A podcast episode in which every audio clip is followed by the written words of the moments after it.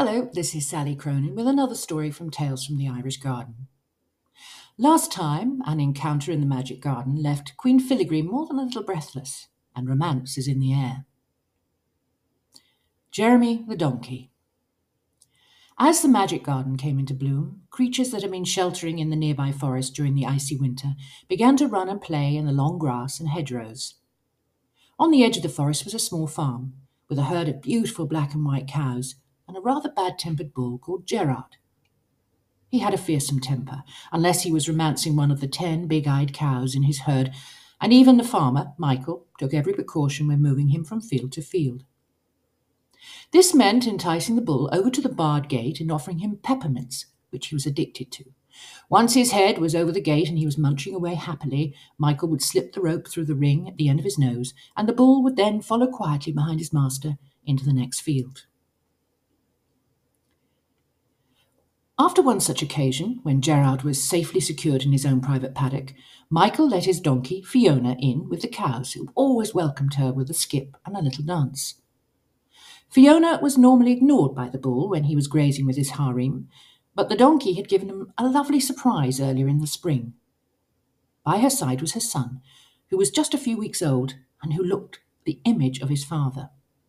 Fiona had been lent to Michael's brother Thomas the previous winter to help his donkey Ned pull some fallen trees out of the forest to be cut up for firewood. They had spent some time on their own in Michael's small paddock and clearly had become close friends. Now Fiona guided her beloved son Jeremy into the herd of cows that gently inspected and kissed him in welcome. He was a beautiful baby with large brown eyes like his mother, but strong long legs like his father. The cows thought he was adorable, and Fiona was filled with pride as she watched her son being adopted by her herd sisters. None of them saw the anger filled face of the master of the herd, however, as he glared across the barbed wire fence at the little infiltrator. Gerard did not care that Jeremy was a donkey. He was male, and that was unacceptable. As the bull chewed on the last of his peppermints, he hatched a plan to get rid of the usurper. His plan took a few weeks to put into action, since he was now kept separate from his herd by the fence and the iron gate. However, he spent his time fruitfully pushing his big, wide shoulders and rock hard forehead into the wooden gatepost. Because Michael just threw the occasional bale of hay over the gate and only checked Gerard out visually as he ate the offering, he didn't notice how unstable the gatepost had become. One morning, when the bull saw his master drive off in his cart to market, he gave one final push to the damaged post. It collapsed into the field where his herd was grazing peacefully. They and Fiona looked up to see the angry bull shouldering the now lopsided gate aside and charging towards them.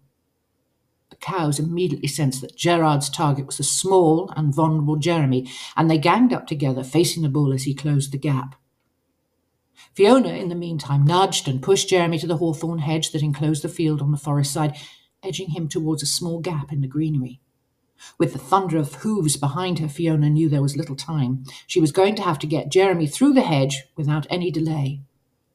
She was desperate, aware that she might be pushing her young son into a strange and potentially more dangerous world, but if he stayed, it would be even more perilous.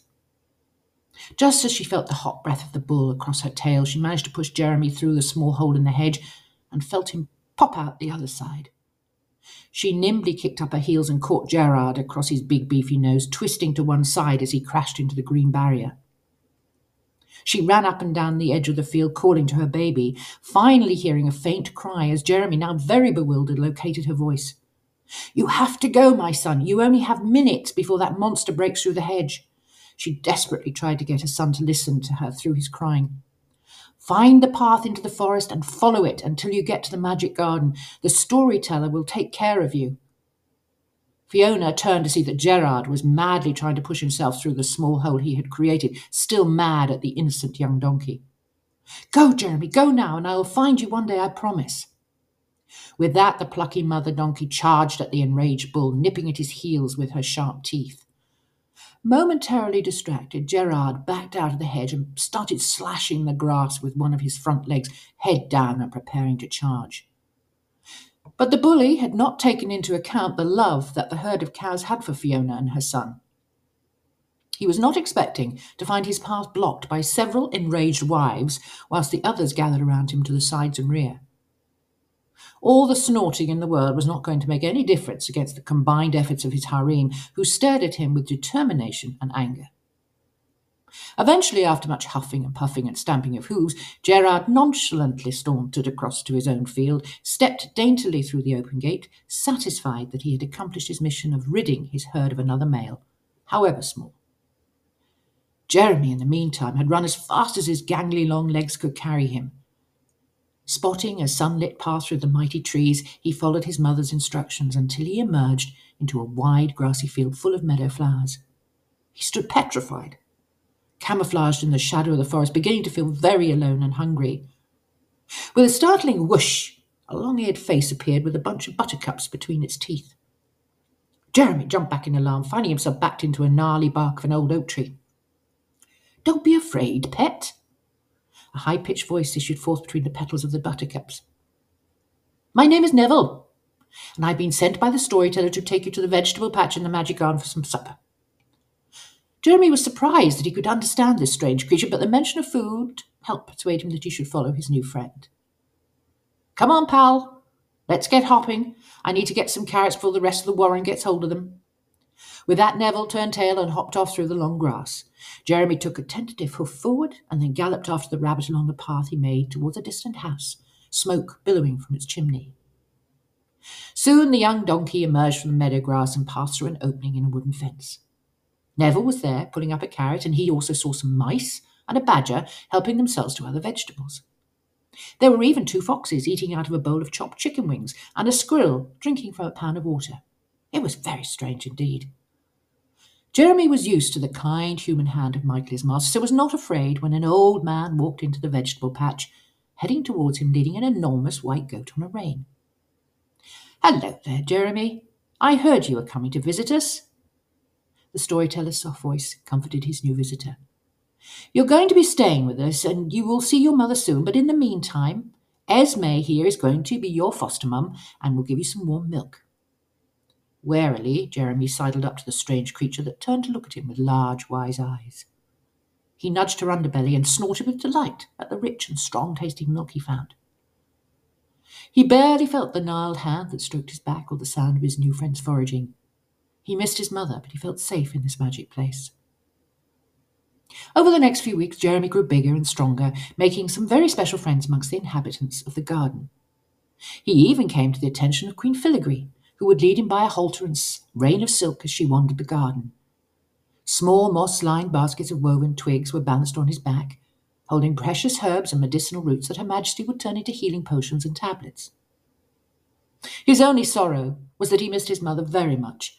Each day he looked towards the forest to see if she might have followed the sunlit path through the trees. The queen and the storyteller could see that the little donkey was pining. They put their heads together and discussed the problem as they sat on a large toadstool in a patch of sunlight.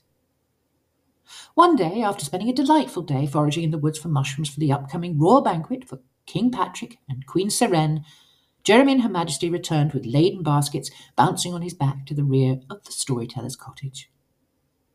As the storyteller unloaded the mushrooms, Jeremy heard a gentle, throaty purr from behind him. He whirled around to find his mother walking towards him, being led by Michael the farmer. He took off like a rocket and was soon standing alongside Fiona, touching her warm coat so closely he could hear her heart beat. She gently caressed his face with her breath, and a wave of love and happiness swept through them both.